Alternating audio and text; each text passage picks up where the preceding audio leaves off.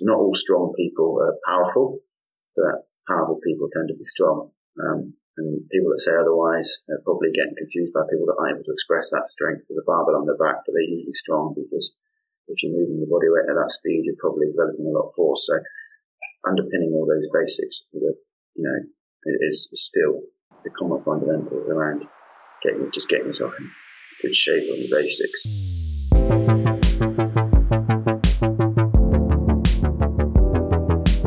Welcome to the Pacey Performance Podcast, the podcast that dives into the philosophies, ideas, and practices of some of the best practitioners in high performance sport.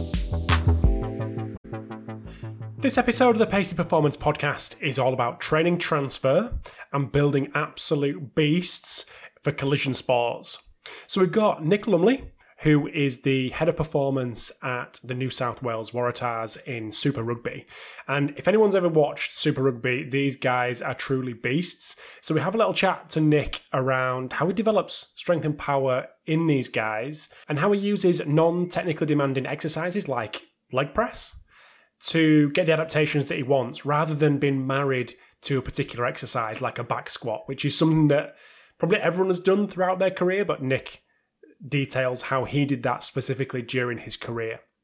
Then we have a little chat around training transfer and how he assesses that, and maybe where the Waratahs aren't where he wants them to be in terms of understanding transfer, but trying to get there and understanding which exercises and which physical qualities actually transfer to game performance. So it's a really interesting episode with Nick that I'm sure you'll really enjoy.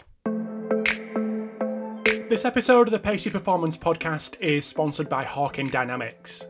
Hawkin Dynamics is the world's first wireless force plate testing system. The Hawkin Dynamics system is built for coaches to test in the real world, not just in the lab. Capture reliable data on all your athletes in a matter of minutes and monitor their progress in the cloud from anywhere in the world. The Hawkin Dynamics force plates are wireless, portable, and trusted by teams at every level of sport. Integrating force plates into your athlete monitoring program has never been easier or more affordable.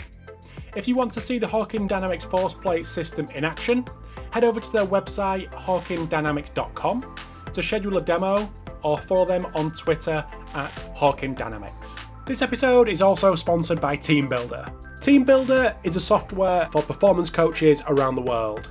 The Powerhouse platform increases efficiency, saves paper, and can handle any type of programming. It's the perfect fit for professional and academy teams, performance institutes, schools, and universities. TeamBuildr is full of tools that help coaches' needs. Multiple max tracking methods, 16 plus reports, evaluation testing, and goal setting, just to name a few. Coaches also have access to consultations with TeamBuildr's in house sports scientist to help manage and analyse data. Head to teambuildr.com and sign up with promo code SPORTSMITH to start your 30 day free trial. So, without further ado, over to the episode with Nick. Nick Lumley, welcome to the Pacey Performance Podcast. It's a pleasure to have you. Thanks for having me. Um, now, I'm a big fan of the show. I've listened to a lot over the years of motorway driving and stuff like that. Um, been a big fan, so thank you. No, thank you, thank you for coming on. And uh, a bit of a switch for you. Well, a little bit of a switch to the other side of the world. was it last year? Yeah, yeah. It was. I, I landed on Christmas Eve of 2021. So it was. We my last game for Edinburgh was we played Saracens away in in Europe. Um, we had a long train back to London, about three days to pack my flat, and then I was then I was um, then I was off, um, landed here about 6 p.m. Christmas Eve, three days in quarantine, um, as they were doing at the time with the COVID rules. And then that was it. First, second or third of January 22, I was in. So, um, yeah, I've just finished my second uh, Super Rugby season. Nice. And how's it been so far? Very quickly. Yeah, oh, awesome. Yeah, it's a great challenge. It's a great, quite a rare one. It's not not a huge amount of European practitioners maybe have had the opportunity to come in here, particularly into that kind of role. And so I, I, couldn't really resist it. I've been a big fan of Australia and Australian sport for a period of time and visited there a fair bit, but um, I kind of thought the opportunity wasn't going to come with, with COVID and all the rest of it. And then out the blue it did. So yeah, it's been a great move for me. Challenging. It's, it's, it's, it's a test. It's, they do things differently as, as every country environment does. But yeah, very rewarding. Like I really enjoyed it. Excellent. Would you mind just giving a bit of a brief bio of what's happened before the yes immigration? Yeah, so I was I was um, uh, started off as a Bath uni student um, back in yeah when I was sort of you know eighteen, leave school, go through uni. Bath Uni Sports Science was, was was one of the prominent ones. I think it still is. Um, and a lot of people on my course were doing S&C. Um, one or two you've had on the show. People like Ed Gannon was a mate of mine at uni. We studied together. Um, in my last year at uni with him, he, he just signed with a job with Gloucester.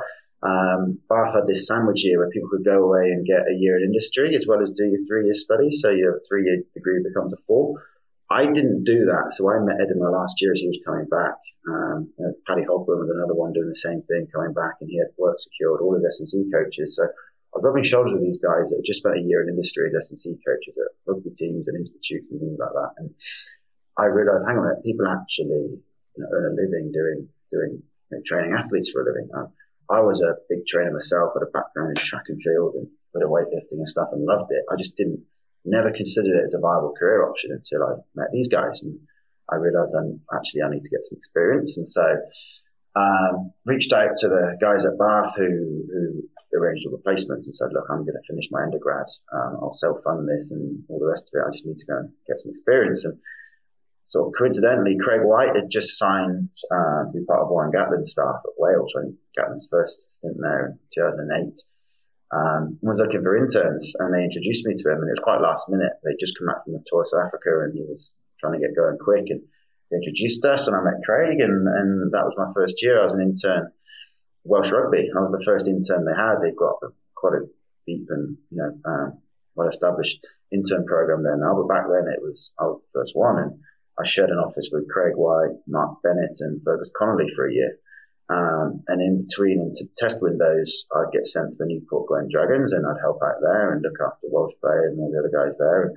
Um, that was my first year. Um, uh, then I had a short spell. My first moved to Scotland. I moved up there to coach their Olympic sports for initially for six months. As like someone had, I interviewed for another job and came second, and they reached out to me said we've got a six month um, position here to cover someone that had needed a hip replacement. Um, and I went up there. They literally said, "The job's yours. Anything we need is." It was a Friday. We needed to start Monday. So I had a banged up old VW Polo and chucked a few things in there, and up I went. And they put me in a hotel for two weeks, and that was me. Um, I loved it. It was great. It was what I'd always wanted. I was there. I was finally getting paid to coach athletes. My evening jobs and stuff had come to an end, and I was coaching um, uh, for a living. And then midway through that, Gloucester reached out to me. They'd was, Mark Bitcombe was at Gloucester, who's up to England now. He, him, and Craig White were pretty close.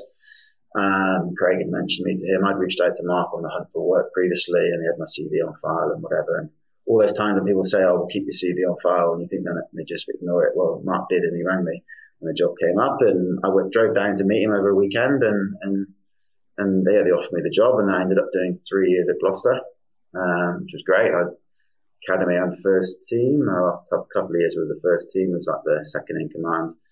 Um, it was really, really good. It was it was um, yeah, it was a big club, huge, awesome rugby town, Gloucester.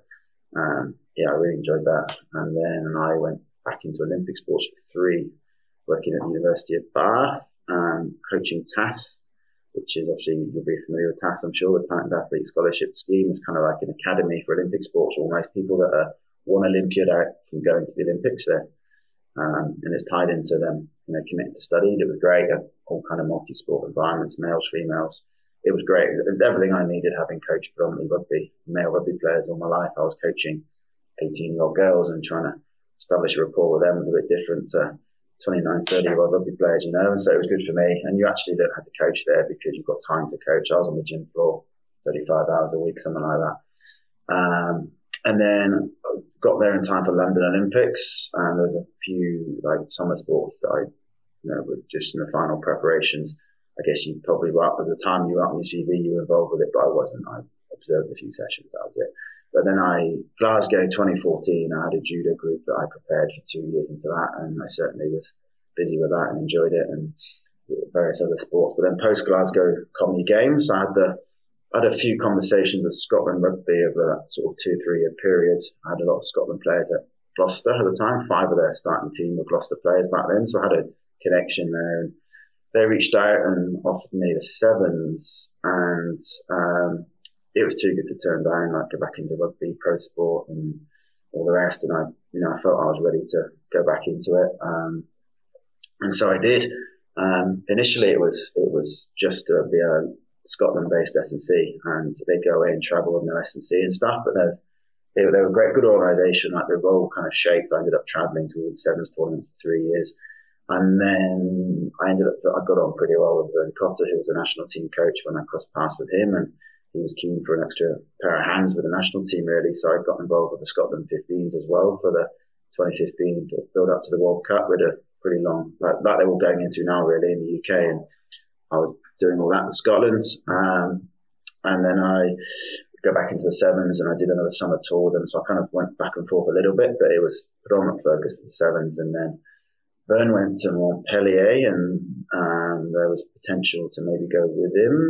Um, but Scottish rugby were quite keen on me staying. Um, I felt very grateful to them for what they'd done. And so the opportunity came to go to Edinburgh. Richard Cockerill was going as a head coach and they were putting a new team in there. And so I kind of led into that really. It was the right thing to do and it was the right call at the time. And it was awesome. I did four and a half years at Edinburgh, um, sort of in that fifth season. Um, opportunity at the Waratahs came about and, um, yeah, as I said earlier, it was too good to turn down. And so here I am here now.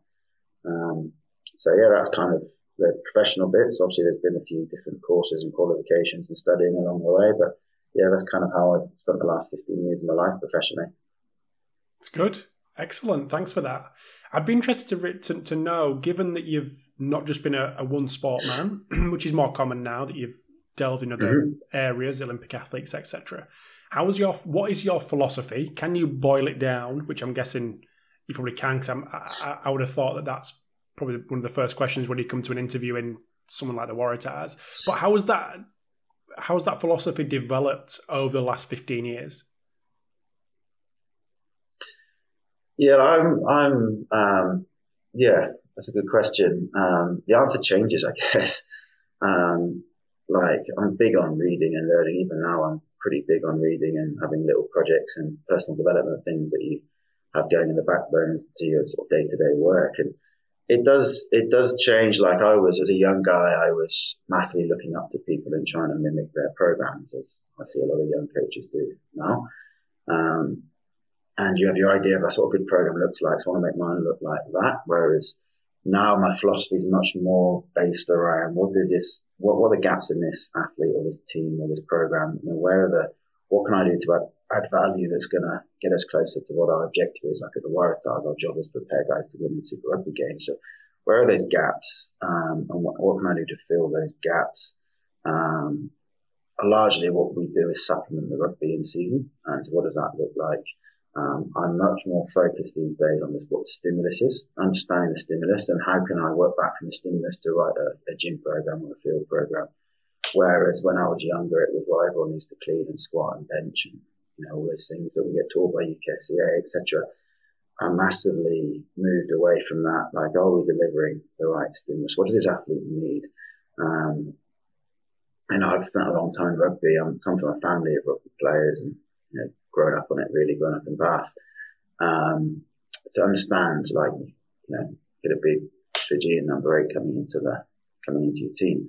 This guy doesn't need to lift lots of weights. Like these guys haven't lifted weights all their lives, so your your sort of one size fits all approach is, is really isn't appropriate. Like, what does this guy need to do to be his best on Saturday? What does this guy need to do to be his best in six months' time or twelve months' time? Like, what what, what, what does this need to look like for this player? And and what's that stimulus ultimately? And and the, the cornerstone it for me is a good understanding of the multifaceted nature of it. So it's um, like you get brought up in S&C on just focus on the strength or the conditioning or the speed. And it's a thing in Australia really where you get this guy does the strength, that guy does the speed, and that guy does the rehab, etc. But what about the nutrition, the recovery, and you know the slightly more holistic program and um, understanding that and building a program that incorporates all of that, all aspects of your program combined to deliver the correct stimulus. Um, and that's where I'm far more at now with it.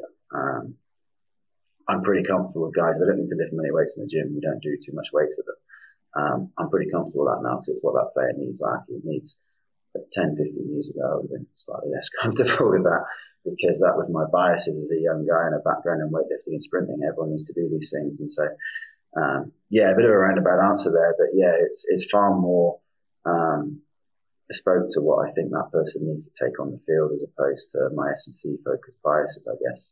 Um, and it's something I've learned through trial and error and probably getting it wrong as much as getting it right and junk training with your athletes programs and feedback from coaches and athletes or both that maybe this isn't what I need. And you reflect on that and you realize, yeah, you, have got a point. And biggest thing I found over time is like I'm big fan of, Mark Bennett. I mentioned, you know, the boss of mine. I look, look at him a lot and he's been, you know, really good influence on me when I was younger, like constantly measuring inside your training. We don't test and I don't do much testing, but we do measure during training and just error checking yourself almost is what, is what I'm doing working, is what I'm doing having a performance. And I'm sure we'll get to that in a minute around you know, how that transfers to the field. But before you get to that point, like we say we're going to make this guy stronger. Well, are we getting stronger? Are we wasting his time? We're trying to change body comp. Are we changing this person's body comp or are we not? Because there's nothing wrong with writing a program that doesn't work, as long as you understand why that doesn't work. Each, each, all of us have got our own physiology and our own gene expressions, etc. And these things combine individually for every single person on the planet. So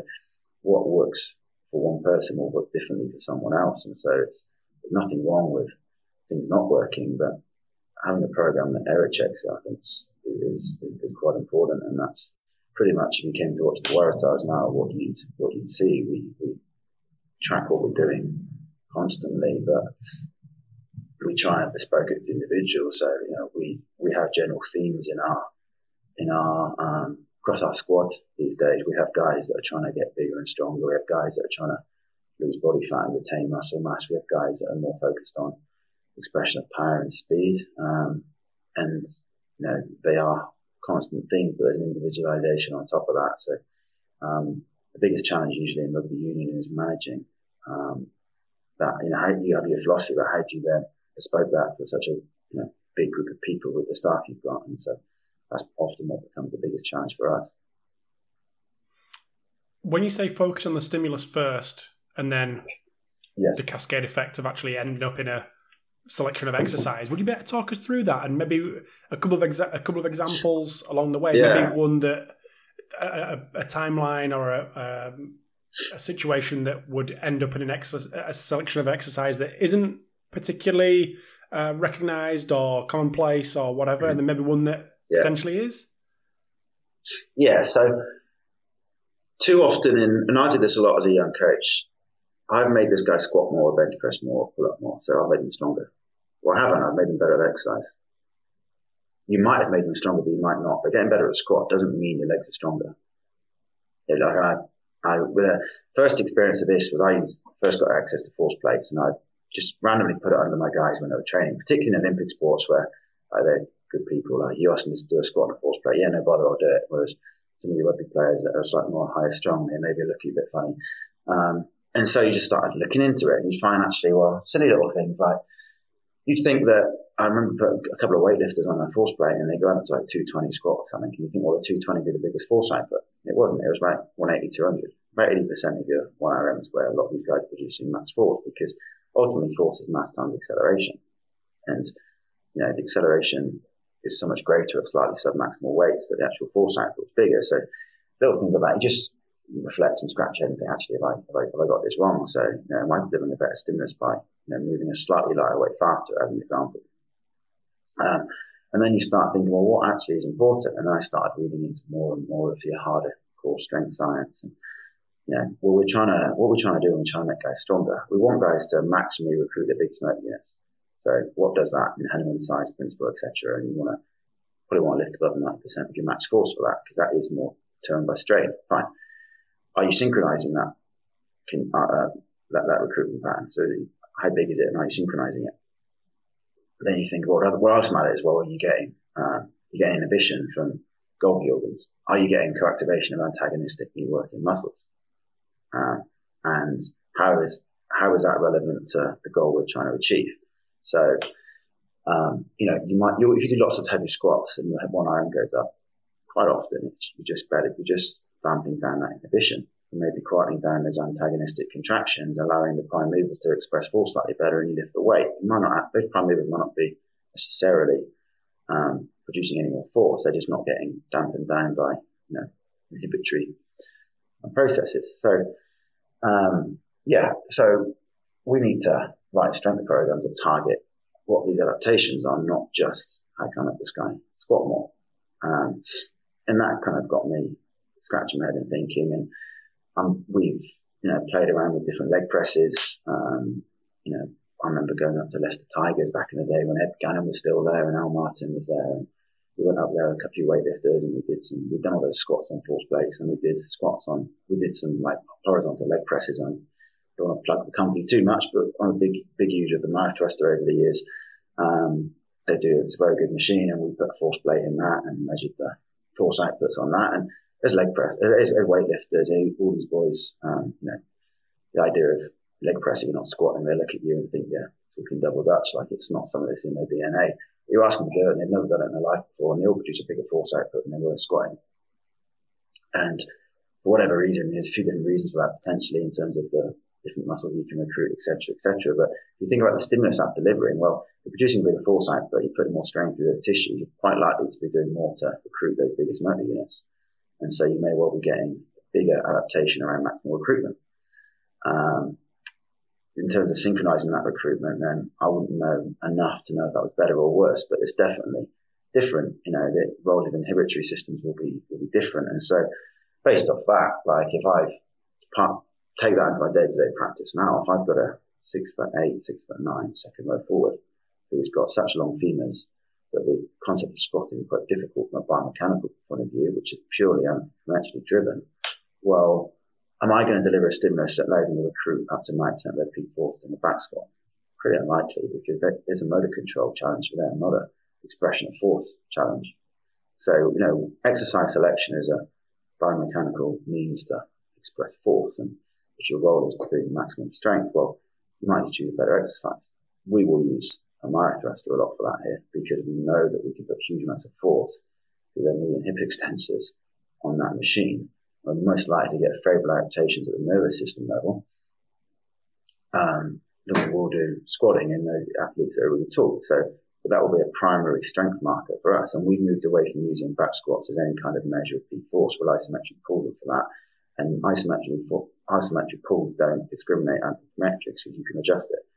And so we'll hold them accountable for that for expression of force, but we'll develop that force through a means that allows them to ultimately express it based on their anthropometry. So that's kind of a process I've had trickling on the background of the last few years of strength training on how we develop maximum force. But it's linked not to, I want to make these guys squat more because that's max strength, because that's what UKSCA or whatever, I'm not UKSCA great, I do nothing against them at all. But as a young coach, that's what you get brought up on.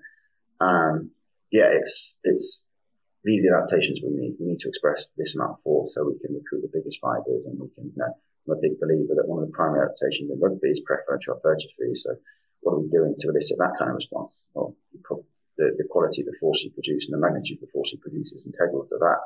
And so, you know, that's how it's evolved over time from how we, how we develop strength. Like ultimately logistics were a factor for me. So guys that we do a lot of squats because a lot of guys are very good at it and they can generate huge amounts of force. We've got plenty of guys squatting big numbers at the Waratahs, so there's no, we have no issue doing it, but I have no issue. The guys that can't do it, we, actively take them away from it. Um, but that's, that's been triggered by, um, measuring, um, what's going on, uh, measuring ground reaction force, and understanding it, linking it to some of your basic, um, sort of more, um, sort of physiology driven, um, research around what are the what are the sort of neural adaptations, the morphological adaptations that make you stronger? If you want to make a muscle grow, it's pretty simple. You take it to failure, put loads of force through it, and get decent. Look what bodybuilders do. They're not stupid. Those boys, like they lift heavy weights and they lift weights to failure. Like so, are you, are you giving them exercise choices that allow them to do that? Like if we're doing if we're trying to get someone's quads bigger, we're probably more likely to um, put them on one of these horizontal leg presses and then we are squat them to failure. Because if you squat a guy to failure, I guarantee you that most guys will lose motor control way before they lose, um, you know, the actual tissue accumulates so much lactate and muscle damage that you go to failure. So you're going to put a bigger stimulus to that tissue on slightly more controlled exercise with less degrees of freedom that ultimately can go wrong under fatigue. So, um, yeah, again, as a young man, I'd, I'd have just been, yeah, I'd have been squatting them. And it's, it's, yeah, it's it's been through trial and error. I can talk you through some, you know, we've, we've quite a few examples of power training that's been that's been different and how that's developed. Like we've a, little side hobby is going to begin to get into using R and getting better at stats and building a few little models out of that and trying to understand what of our sort of variables are in sort of predicting each other and holy grail for most team sports is we want bigger people running faster or certainly in rugby it's a collision based sport and so what about power training predicts predicts um, speed. And you know, grew up on I was a weightlifter myself, um, Olympic lifting, I love them, you know, but you're not actually developing huge amounts of power in Olympic lifting. A lot of athletes, unless you're good at it, unless you're lifting good numbers, you're not trying to be huge amounts of power. So, but we had a good database here historically. I had a good one in Edinburgh. Um, where we're looking at well, what power, what, what power metrics are predicting the guy to sprint the fastest, and it wasn't necessarily what we expected. Your sort of track and field based research would tell you that max velocity, for an example, would be predicted by RSI. And sort of Jon Goodwin explains it really well, and that book he's just released, um, the, or him and Dan Cleather released the second force ones is excellent. It goes over um, Jon's philosophy really well. You know, I did a master's with St Mary's under those guys, and Jon talks about you know max velocity is when we can no longer accelerate. You understand that, you can understand speed and the, the reason the reason why some people run fast, and the sort of summation of that is these top sprinters hit 0.8, 0.08 second contact time at max velocity, and its the ability to overcome gravity, propel yourself in the air in such a short time frame that allows them to direct this surplus of energy backwards so you can keep accelerating slightly longer. And um, the challenge that you tend to find is the taller guys that have this longer contact length, as Jon called it. Um, he'll talk about contact length and contact time. He'll, he, will remember he really made a really good um, comparison of Tyson Gay and Usain Bolt, and the fact that Usain Bolt was taller, that he was able to match Gay for um, contact time that allowed him to accelerate slightly longer and hit a higher top speed and run faster. And it makes perfect sense. And so I've always had this belief in my head that from that, that well, contact time is key for if you can in contact time in our, in our athletes, we can accelerate slightly longer and run faster. Uh, so we looked at it Edinburgh, like RSI, is that, is that key? Look at RSI data and our guys' ability to sprint.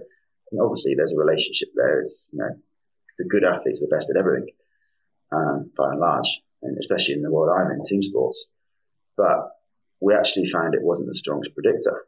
Um, depth jumping, classical. I'm a big fan of the Russian Eastern European text. Big Yuri, Yuri Verkhoshansky fan a young man, and it's definitely got Mark Bennett's influence on me there. And people like Carmelo Bosco and those guys. I poured through those texts when I was a young guy, and Mark was knew Yuri and remember um, telling me then that Verkhoshansky was a big believer in rugby players. He's broken English telling Mark that we need to push harder and um, and and not be trying to be so quick on the floor in rugby. That's not how we were going to run. And I remember um, when that sort of analysis came off, we were looking at these inference trees that um, it looks into explores the relationship of correlation a bit more deeper than just correlating it at what levels those relationships happen. And we found that 80% of our top depth jumpers also are top sort of band of sprinters as well. And RSI wasn't that high, and it took me back to what what what that um, sort of back in 2008, what Mark said that Yuri had said to him, and yeah, it, it kind of got me thinking that I've been blindly following track and field research, and over the years I've developed a real healthy disdain for S&C research because the data I collect on my athletes so often refutes it. Um, yeah, in Edinburgh, our top depth jumpers were our best sprinters, 80% of them were. There's always anomalies, but it was, it was the strongest prediction. And so we just got more really good at depth jumping for, for two years. And we had some really good changes in our max velocities. However, there's other factors for it, so I couldn't sit you and publish that. But we also changed to a new pitch when Edinburgh built a new stadium. We also made speed more important because we were determined to develop it because we were really strong guys and want to make it quicker. So there's other factors at play there. We threw everything at it and hope something stick. But a big factor was that, you know, our data set our club was telling us that, you know, we don't run like sprinters. For whatever reason, whether it's the surface or the kind of muscle mass we carry, whatever it might be, we're not stiff athletes. We're we're producing more force every foot contact, and maybe we do try and accelerate every foot contact as opposed to bounce over the floor, maybe slightly more. Jonas, um, I spoke to him about it recently, and he, he, talked about different archetypes of sprinting, and he'd be a good one to answer that question better than me. But um, we found that, and I've repeated that analysis at Waratahs, and it's come out slightly different again. Um, depth jumping still big, but RSI is bigger here. Um, it's always certainly as important. Um, again, with the, the, the, ground here is rock solid. Maybe that's a factor, I don't know. But I've got maybe 60 odd data sets at Edinburgh saying one thing. I've got a slightly bigger one here um, over the last few years telling me that, yeah, depth jumping is important, but RSI is important. So here we get, we're trying to get good at drop jumping and depth jumping. Um, and we're putting a bit more focus on both and we're looking at, um, you know, what, what can we build that into our program? Because, you know, it's, it's, it's, it's the time you get with your athletes is quite limited. So optimizing that is, is really key, but we're not doing huge amounts of speed drilling here. We're not doing huge amounts of some of that speed training. We've had some very good, lots of players with them, but and lots of bounding and stuff alongside it. But it's more the gross expression of force route we've gone down. We've had some good changes off the result of that. Um, but it's all been driven by this constant, just in the background, measuring your data and getting better at understanding and analysing it. Um, I quite enjoy the sort of personal development side of learning how to code and build stats, and it's a topic that interests me. So um, it's been a quite a common theme, I guess, that over the years I've been a strength and power coach was to sort of dig into that. And I'm very open to changing what I do, and I find stuff that tells me I can make it better. So yeah, I don't know if, yeah, that's a couple of different examples around speed and strength there, but that's kind of the process and the rabbit holes I've been down, looking down over the last few years, trying to understand how to, how to write better programs. Just clarify for us the difference between depth jumps and drop jumps. One's aiming for height, one's aiming for speed. Yeah, good. Yeah, good. Yeah, exactly that. So I'm, I'm, I'm sticking to Yuri's terminology, I guess. With a depth jump, we're telling our guys to jump as high as possible. I don't care. I don't care how long you're on the floor um, you read into the fast and slow stretch shortening cycle stuff. I guess that's roughly what you're looking at and the two different routes there that you can use to augment a concentric power output. So yeah, we're telling our guys to be stiff as possible and giving them RSI as a target. I'm not a big fan of RSI as a measure. Um, it's a proxy really. I think it's, I think it's a bit um, overrated really, but the concept of trying to develop stiffness and the ability to um, the ability to restore immune energy in short time frames versus ability to augment a max power output, which is what you get from depth jump. So yeah, that's that's the two coaching points really. Is one jump as high as you can, one to be stiff. So are these two, especially now at the Waratahs, are these two exercises a, a, a real cornerstone of your program? And how do you how do you get there? And how do you manage it with the bigger guys, mm-hmm. if at all? Yeah, um, they've been a cornerstone this year. First year here, I, I didn't feel they were strong as I wanted them to be. So, you know, like, um, yeah, we, we, we pick the low hanging fruit before you sort of move up, I guess. And so, first year more about getting the guys fit, where there's some injury things we need to address around some injury breaks and how we change some of the few things around that and get them stronger, get them exposed to regular training in the way we wanted to. We mixed up the training week and all that kind of stuff. So first week, first year was very put fundamentals in place. Second year, we felt that we'd get them strong pretty quick, and we went into the season a lot stronger this year than we did last year because we'd accumulated some work, and so far bigger focus on transferring that into them running faster year two. Um, and we, yeah, the year two programs are quite different to year one, and this year we've done a lot of drop and depth jumping. We've done a lot of weighted squat jumps. That came out as a really good predictor as well, uh, and particularly on acceleration. Um, and so, yeah, a lot more of that. You maybe used a little bit of, I guess the trendy word now is VBT for it all, but yeah, prescribing velocities and trying to work at maybe that sort of 80% max load and moving that quicker a bit more for our strength stimulus this year and focus a bit more on preferential hypertrophy. So to get there, it, it definitely takes a bit of time for some of them. Um, I wouldn't overcomplicate and dig in too much detail like we have here. If I wasn't confident, we'd put some foundations in place first. So if your guys aren't, if your body confident, like if, like if, when we're looking at predictors of max speed, the strongest predictor of max speed is, is quite often skin folds. In, in athletes. So just don't be fat. Like there's no science. There's nothing complicated in that. Um, I mean, the big lesson there is, is you, know, you know, we get the fundamentals in place first.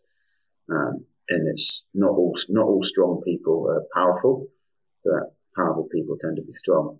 Um, and people that say otherwise are probably getting confused by people that aren't able to express that strength with a barbell on their back, but they're usually strong because if you're moving your body weight at that speed, you're probably developing a lot of force. So underpinning all those basics, you know, is, is still the common fundamentals around getting just getting yourself in good shape on your basics. So that tends to take time. There's always, you know, there are, there are plenty of guys in good shape when, when we arrived a year ago, but the, as a trend, that's what we've done with them.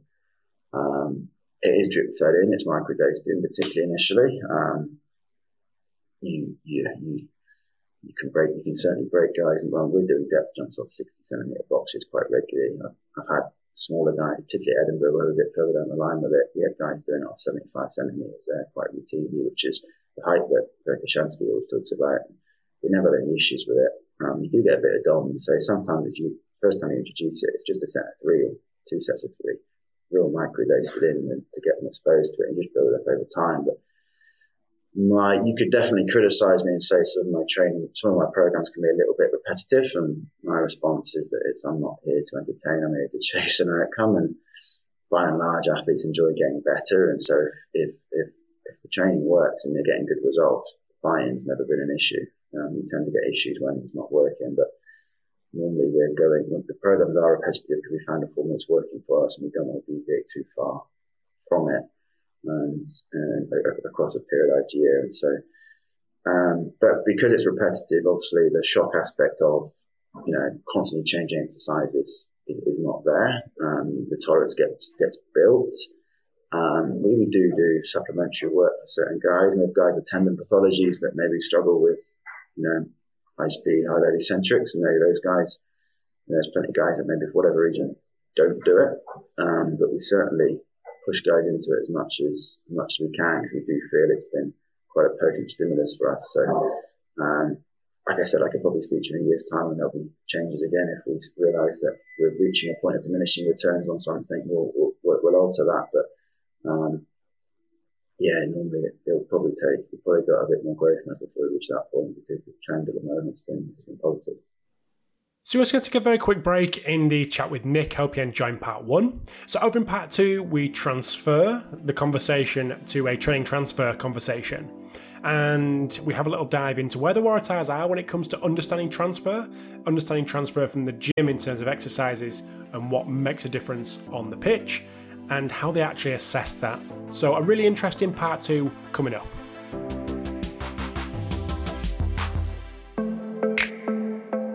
This episode of the Pacey Performance Podcast is sponsored by Setanta College. Setanta College, led by Dr. Liam Hennessy, provides international recognised qualifications in strength and conditioning and performance science from certificate to master's level. Courses are designed by industry leaders such as Des Ryan and Professor Ian Jeffreys, ensuring students and graduates are at the cutting edge of technology and learning the most current methodologies from world renowned practitioners. Setanta College's unique blended learning approach allows you to take the next step in your career in your own time and at your own pace. Lectures are delivered in an online classroom, while residential workshops provide the perfect opportunity for practical application of your studies with guidance from experts within the field of sports science and performance coaching. With campus locations across Ireland, the UK, USA, India, and South Africa, applications are now open for courses including the BSc in Strength and Conditioning, MSc in Performance Coaching, and MSc in Applied Sport and Exercise Physiology. Visit setantacollege.com for more information on how to apply. And now back to the episode with Nick. Without going too deep onto the stats, if people listening to this and going, okay, I want to understand more about my athletes and the predictors of speed, what do they need to do to be able to get to the situation that you you were in at Edinburgh or you're in at Waratahs?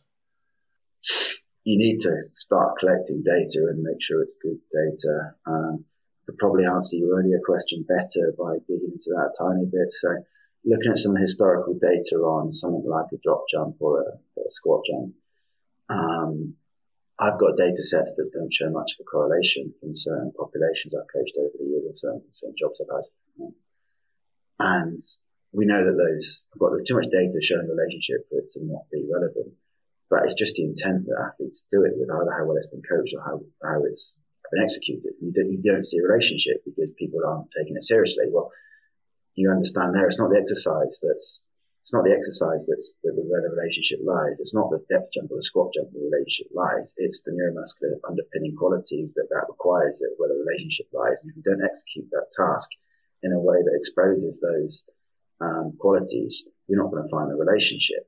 And that's quite a consistent thing around programming is understanding that you have to tap into those underpinning neuromuscular qualities, not it's not the exercise that matters. It's it's, it's what challenges. And so if your data is not clean, you're not going to find much. And so make sure you've got good data that represents what you want it to represent and make sure it's, you know, basics around how it's collected and stored over time, accumulated over time. Benefit of having a big group of athletes like we have here, whilst it's a challenge logistically, does access you to a far bigger data set. You need decent sized data sets to, to, to analyze. But ultimately, like, um, yeah, like I've, I've always hired diverse teams to, to, work with. And I've last, I've had a few very good sports scientists in the last few years. Um, the guy I've got at the moment is a guy called Dane Jesson that's come from AFL and he's as good as I've ever seen at writing code. And whilst he's our sports scientist and technically I guess I'm his, his boss, he very much mentors me, mentors me around this space, not the other way around. Like he looks over my shoulder and picks hold of my code and keeps me right. But he's helped me a lot with it. And so I'd have found it a lot harder without having him helping me that I sort of argue to him. You don't hire good staff and then and then not learn from them. Um, you need good data sets, you need a basic understanding of it, like for our point of view, what we're trying to explore and how we're trying to build models. So that what we're we're doing is we've got some packages for things like correlation inference trees and things like that that just allow you to explore how things are interacting. Some of it you can almost just visualize really, like we build some things like density ridges and people do box plots and things like that. It will still show you. Big thing I'm a big fan of in, in sport like rugby um, which you can find. You know, I had Patrick Ward on here recently. I've come across Patrick over the years. He's far brighter than me, but he'll probably pick holes in my stats. But I don't look at my population as one big data set. I put them in bins. We do it statistically based off standard deviations because I've got 18, 19 year old kids here that are rapid as anything, but not particularly strong, low training history, but they're absolutely rapid. Then I've got a 33, 34 year old prop that's got a previous injury history as long as your, you know, just as long as your arm. And we're putting them in the same data set trying to answer the question, does stiffness influence max velocity? Well, you couldn't have too big a contrast athletically. So you can't answer that question in that way because how that big, heavy 33, 34 year old prop runs is so different to how that 18 year old kid runs. So what we do is put them in bins. And so our guys that are fast, how do they run? And our guys that are sort of moderate speed, how are they running? And we look at it in that way. And so that's why I say 80% of our top sprint sprinters at Edinburgh are also our best depth jumpers. We're looking at the extreme on that end of it. So that's what those guys do. And that's where we're beginning to explore here at the Tahs now is, well, do we need to bespoke our prescription based off what kind of bucket, we call them buckets, your speed buckets, your fast bucket, your medium one and slow one.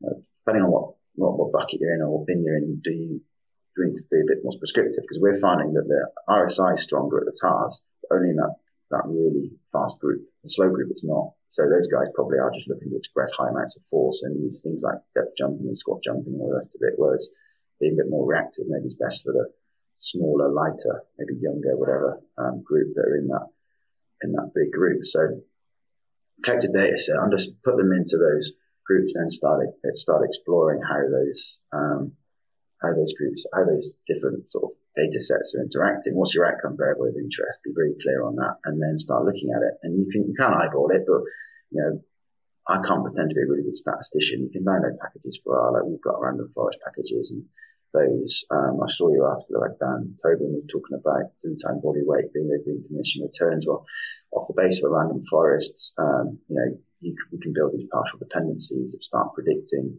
modeling two sort of data sets and looking at how those data sets interact and theoretically speaking, when this variable reaches this point, it's probably not going to affect this one anymore.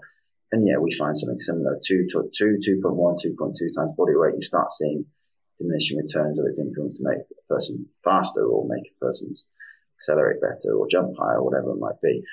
Um, it's not as daunting as it seems. If the best advice I'd give someone looking to do it, collect good data, have it well organized, and just have an idea of what you're trying to find out. Get on Google. I mean, ChatGPT is great for that now. That's a, I wish I'd come out years ago. Um, it's not as daunting as you. You can download packages. It's going to take you a while. You'll fiddle around ages trying to get something to work, but understand we're trying to, is there a relationship between these two things? And then try and explore at what level those relationships occur. Um, and that's all we're, we've really been doing. Um, and like I say, I, I could probably give you a far better answer in six months' time when we've looked into it a bit deeper. It's we're just scratching the surface here at the moment, but it's yeah, it's definitely a big driver behind our exercise selection. And and like I'd happily if someone wanted to reach out, I'd happily answer the questions, but I'm sure they could find um, better people than me to ask for help. But it's it's not as daunting as it seems. Let's take this on even further and just you referenced there Dan Tobin's article from Gloucester talking mm-hmm. about transfer of training and yeah. Understanding what is actually transferring when it comes to a Saturday or a Sunday or, or, or game day. How do you mm. try to understand that? Yes, we've got these guys faster, hopefully. We've got them stronger, we've got them faster, but is that actually completing the the kind of full sequence and transferring that to game day? Obviously, that's quite a complex process, as Dan went through in the article. But how do you go about trying to understand that? To be honest with you, my understanding is largely conceptual at the moment. We're nowhere near as far down that path as Dan. I mean, yeah, I don't know Dan well, but we've spoken over years. I believe he's been at Gloucester six, seven years, and that's the beauty of time and the role that you program evolves and you get there. But at the moment, it's more conceptual to understand that, you know, I've studied Frans Bosch's stuff a lot over the years. I was a big critic of Frans Bosch's coming from my background. You look at Frans's stuff, I mean, this is a lot of nonsense, you know. Um, and I read his book and he, um, I actually wrote an article for HMMR Media on Frans's stuff years ago, criticizing it, and he responded to me. He was very generous in his response. Bear in mind, I just slated his book. Um, and he asked me to. What did he say? Was it was that was that was that was that response public or was that a personal one? Yeah, no, it, it, it was through. It was actually through Martin Bingisser. So it was like, oh, Frans, Frans enjoyed your critique. He thought you'd done a good job of it. I think he completely disagreed with what I said, but he thought I'd made a tried to formulate a balanced argument, and he was very generous around that. And he he asked me to review his, or through Martin, they asked me to review his second book, which I did during lockdown. It was hard reading uh, it's, it's tough. But the good thing around what, what he does really well is his understanding of the nervous system. And he talks about understanding the regulating neural pathways that underpin movement and the context in which a movement happens is so integral to understanding how you then affect it. So he'll talk, he, like, he'll look at someone like me doing what I'm doing here as reductionist and say, well, it's an alpha pathway or his second book goes into calling an alpha pathway to a top down pathway It's centrally governed, it's pre-planned, it's you know, selective activation, whatever you want to call it. And he'll talk about, well, there's different regulating neural pathways. You could do a, a sidestep, run in a straight line and cut off at 45 degrees. And it looks the same, but it could be completely different regulation um, at a nervous, a neural level, depending on the environment. If you're moving faster, the forces you've got to overcome are different. There's unplanned components. If there's different surfaces, you know, classical dynamical systems theory is what he calls it. But without understanding the neural pathway which something's regulated, how can you possibly assess whether you've been effective at executing it? And that's kind of his argument in that second book. And he goes into a lot of detail. The thing I've taken from it is attractors and understanding that there's some stuff there that's usable, um, very usable. But looking at Dan's pictures in that article you published, Frans would probably argue that, well, yeah, those posture, I can't remember, talk about three different positions, doesn't he, around being square and having that front foot forward and stuff. And he'll he'll talk about having the strongest muscles at optimal length, and that's a key attractor that he has in most of his movement patterns. And stuff like that I understand from showing and saying what Dan's doing really well there, and understanding a technical model which isn't well described. There's not much research on optimal technical models for ball carrying or union. Like, there's not much out there. And they've done a really good job at Gloucester of highlighting that. And then he's coaching it. And then, well, and Frans's bit would tap into that and say, yes, you're correct. That's the right technical model. And it's the right technical model because you're, you're satisfying these attractors. You're putting in the body, you know, you're putting these stable elements around it. Then whatever unplanned context happen, whatever fluctuators are there, you're giving yourself a chance to solve that problem optimally because you're positioning them in the, in the optimal position to do that. Um, that was sort of ringing in my head when I was flicking through the article. Um, in terms of what do we do transference wise, I'd love to say we've got this magic data source that guarantees that we're doing it. Like we get max velocity during the game. And yeah, we've had some good, some guys running good max velocity in games that maybe they didn't do last year, but I might just be because either played really well or not played really well at all. We might have a 60 meter line break.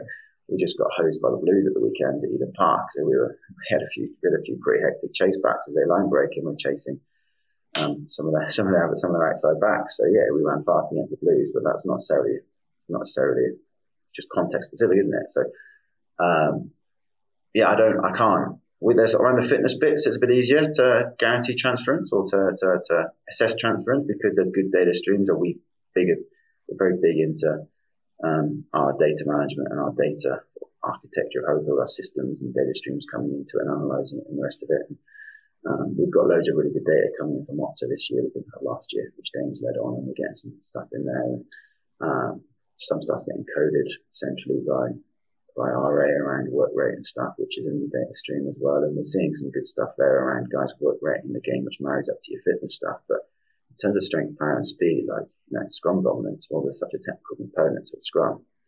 The guy can get a syndesmosis and lose ankle, ankle dorsal, ankle dorsiflexion in Scrum as well because they can't get as low they've not got weaker.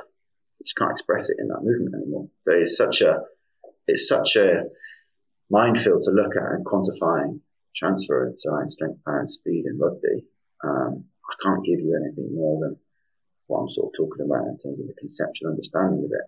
We are talking about it. Um, we've, we've, we've got some time to have a look into a few things. Uh, we're big on trying to understand how we win collisions both with and without the ball and what that looks like. Um, things like assessing momentum, kinetic energy, any of these things that maybe will predict your collision quality. But stuff Dan's does, Dan's done challenges that because he's not looking at, I mean, he's looking at momentum, yes, but he's looking at a position that puts you in a more um, optimal position to express force, which is solving momentum. So suppose there's been a big tall person running upright, running really fast, those guys get leveled in rugby see it all the time. Big, strong club players stepping up to pro level, they just get leveled.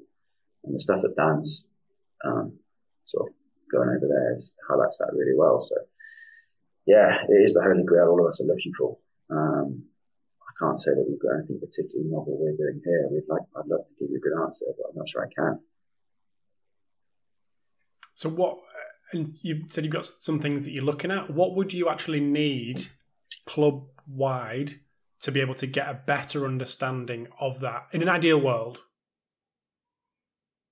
Resources not a problem, personnel not a problem. What do you need? So what what what we do, and same as what we did around speed, and um, I should probably mention Andy Murphy here, who's the sports scientist at GWS now. He was my sports scientist that we brought into Edinburgh, um, and he's led on all that for us. He's, he's his background is a PhD in sprinting and predicted a sprint performance and some of the modeling kind of style stuff. And he's published a couple of things on that. And he dug into it big time for us and looking at these are the things that matter on a rugby field. So there's that paper that again my old mate Mark Bennett's published on um, looking at predicted winning rugby games. I think it's 2019. Looking at looking at that and you know good kick game and not conceding penalties when you don't have the ball and stuff like that. I will predict winning. So we what we did was look at on all this data we get through from Opta, what are the things on that that we can physically affect? So meters made, defenders beaten, all these things have a huge physical component. We, we know they do. So what, what players are doing all these things well? And, you know, five, six, seven big metrics you get from Opta. You know, what, what guys do this well? Build a data set and then look at, well, what data do we have strength and power on these players as well and start building that out and then start creating relationships between them. And back to the depth jump as well. Depth jump was the strongest predictor in that Edinburgh group of defenders beaten, of meters made, of post contact meters, stuff like that. So there's an is that transference or is that correlation? There's correlation necessarily causation, but we're trying to build something and trying to make something up here a little bit and trying to make educated guesses, I guess. And that's where we took that. So having better data that's a bit more specific to taking Dan's example, collision quality. So you can get dominant carries off, off Opta if you want to get that. Um, it's whether you trust the Opta coding, I guess. But then looking at guys that are making dominant carry, why they're making dominant carries, and you start feeding in your S&C strength power data into that, and you start feeding in some of the technical stuff. That data stream Dan would have created, having whether guys get in the right positions or not, and those three different postures he's looking for, three different aspects of posture he's looking for. Which one of those are they achieving? Are they not? And start adding that to your data set, and then probably looking at building some models out from that and understanding the interaction of those different variables and start saying, okay, yeah, well, guys that are poor athletically, they have to get all three of them right maybe to, to win that collision. Guys that are freakishly good athletic because they're so big and so powerful, they don't need to get in those all of them right every time. When they do, yeah, they win every collision. When they don't, they still win 89% of it. I'm making that up and theoretical, but that's the kind of stuff that we're beginning to um, talk about here whether we can combine some of those measures, and that's what we've got rattling around in our brains to look at. And at the moment. We don't have a data stream like Dan like, like um, Dan does looking at um, those postures. That's something we need to we need to go do some work and get ourselves a dark room and draw through some video clips to get that. So that's something we don't have at the moment. Um, the con- there's just the, the quality of data around rugby unions difficult. Like I love working in track and field because everything's so measurable and pre-planned. Every single footstep, 100 meter race, you kind of know what should should happen. So such an easy sport to analyse. In rugby, that's before we even dig into Frans's concepts of well, what's the neural pathway regulating that movement. We've not even touched on that yet. We're just talking about how you execute, or you know, are you executing it? So, yeah, we need better um, data streams or more accurate data streams. Whether that's going to happen anytime soon, I've got I've got no idea. Whether we can tap into some of the technology around our GPS or not. At the moment, we're certainly not there, but even if we could reproduce something similar to what you know Dan's talking about and adding it to the other stuff we've got, we would. That's kind of the stuff we're talking about doing. Um, the defensive stuff's a big thing for us as well. Winning collisions in defence because those are momentum changing actions that we want to get better at because it's it's important and something we feel we can improve that. So yeah, that's me for being pretty transparent of where we're at with it. You said you were a bit of a critic of Frans when he when you first started publishing his his book. Have you gone to the point where you were actually integrating some of his stuff into what you do now? A little bit, a little bit. Like I'm, okay. I'm, like I'm, I get, I say like I'm, I, I get on well. Like I know, I know John Fryer and Liego pretty well. Those two are big, you know, Frans opponents, and they're excellent at it. I actually got a lot more from chatting to them than I do Frans because they're a bit more applied. Some of the concepts, the understanding of deepening attractor wells to give yourself these sort of stable components that you can build these unplanned movements off of, like hip lock, as an example. If you get guys that hip lock autonomously and they get really good co-contractions around the hip, if they're reacting to a stimuli in the field, they can, they can, they, they will autonomously, you know, create that posture and they will create that stability, which you can then solve the problem. And the role of co-contractions in movement in, um, in chaotic environments. Yeah, so yeah, I can, there's some of that stuff we'll do. Um, the thing I struggle with with it, which is the, the, the sort of cornerstone of work and critical, is I have all this um, evidence and history, and plenty of people before me, way before me, have got the same. And there's so much research showing that getting stronger and more explosive and sprinting regularly will make you better, better sprinter, more athletic. You know, and those classical training methods stood the test of time for a reason. To move away from them for something there's not a lot of data showing it works is where I have my challenges. My brain is quite process and whatever driven. It doesn't, I struggle to get around that. The, um, Frans's argument would probably be, well, you can't measure the success of this because it's context specific and it's about, you know, solving problems in the right context. It's not necessarily improving your max velocity, it's improving your velocity in this context. So I get that. So we incorporate bits that fit into our program because the good thing around all Frans's stuff is very rarely fatiguing. It rarely, rarely comes at much cost. So it's pretty easy to work in. Um, and so, yes, we do bits and bobs of it. But my critique of it, big time, is you go on scroll through social media and so many people are prescribing these Bosch um, inspired exercises without having an understanding of actually, well, that's not what Frans is talking about there. That's not, you're not, you know, that just doesn't doesn't fit. The understanding of you need to understand his some of the harder science behind his book and behind his theories to understand how you apply it and the concept of if you like Frans will talk about if you get the wrong attractor, you're gonna make it worse, not better. Um, you see so much random stuff online. That's where my critique would be is I don't know how many people have used random stuff and improved their programs versus made it worse, maybe. When has that ever stopped fun on social media, Nick? I'm not very good at social media, so I'm, I'm uh, like, occasionally I'm, I'm the guy lurking in the background that doesn't post anything. Occasionally, has a little flick through, uh, and then to puts it away again. But when I do, when I do see it, it does make me wonder sometimes. well, thank you for that. I mean, we, I could we could go deep, and I could keep you for another hour, but I'm conscious that it's half nine at night there, and I've kept you for an hour already. Is, yeah. So I know you said you're not a social media guy, but can people find you on social media? Can people reach out, yeah, any questions? I have a delve a little bit deeper into anything. By all means, yeah. Else? By all means, I'm very, very open to like, collaborating. I'm pretty, um, pretty open and honest. I don't have any secrets. Um, what we do, I'm pretty open to sharing. So I have a Twitter account. Um, I think it's at Lumley underscore Nick. Pretty sure. And then I've got an Instagram that's the opposite. Um, at Nick underscore Lumley, I think.